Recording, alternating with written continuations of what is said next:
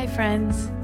This is The Path to Joy, and I'm your host, Melissa Bloom. Today, let's chat about winning, but not in the context of a winner and a loser. My favorite kind of win a win win.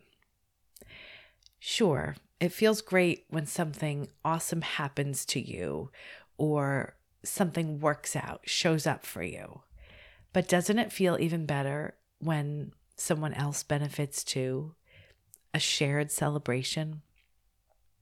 One of the things I love about being an entrepreneur is that win wins actually happen a lot. I love hiring other entrepreneurs to help me, whether it's with writing a book. Thank you, Kent. Helping me with my website. I love you, Alex. My podcast. Thanks, John and Elaine tech help. Thanks, Shay. Marketing, Caitlin, Emily. How can I thank you enough? And just overall business strategy help reading through my stuff. MJ, you're amazing. And there are many more folks too. It feels great. I get the help I need and I support people I really, really like. That is a win win.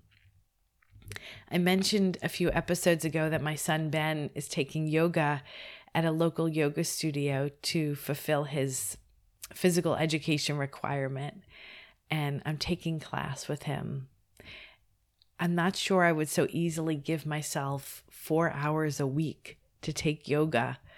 I'd love to say I would, but I'm busy, and four hours is a lot of time. And I do love doing yoga and I love being in the quiet space where I don't feel pulled to end my workout early when I'm home, right? To throw up a load of laundry or wash the dishes. And yoga is so great for Ben. He gets to build strength, stretch, experience quiet, and we get to do it together. So, I mean, come on. Is that a win win or what? So here's the underlying reason why a win win feels so good. Because we're leaning into, we're feeling out the energy of abundance. Abundance is simple, it means that there's more than enough to go around, the opposite of scarcity. The mindset of scarcity implies that there are limits to resources. So if someone else does really well, there's cause to feel resentment or jealousy, frustration, fear, the sense it'll never be me.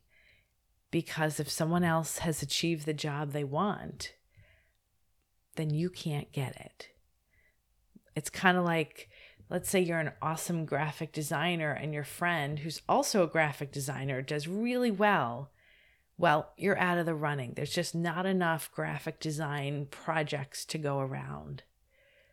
I know it doesn't really make sense, but this is how our brains operate sometimes. This is scarcity. Resources and opportunities are limited. Scarcity breeds competition. But abundance feels so different. It feels like there is way more than enough to go around. There's no competition.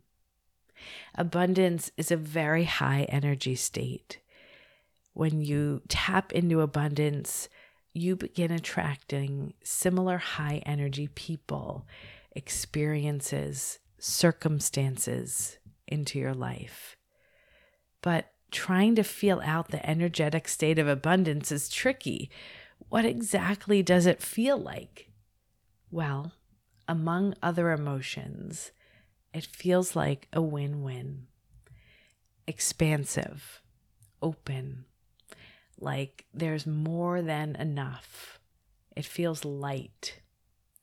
It feels like we live in a world where we can all get what we want, a world where we can move away from the concept of winners and losers.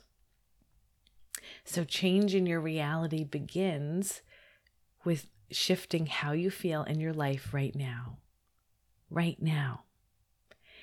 So, go ahead and look for some win wins. notice them, relish them. And before you know it, things may begin to open up for you, surprise you.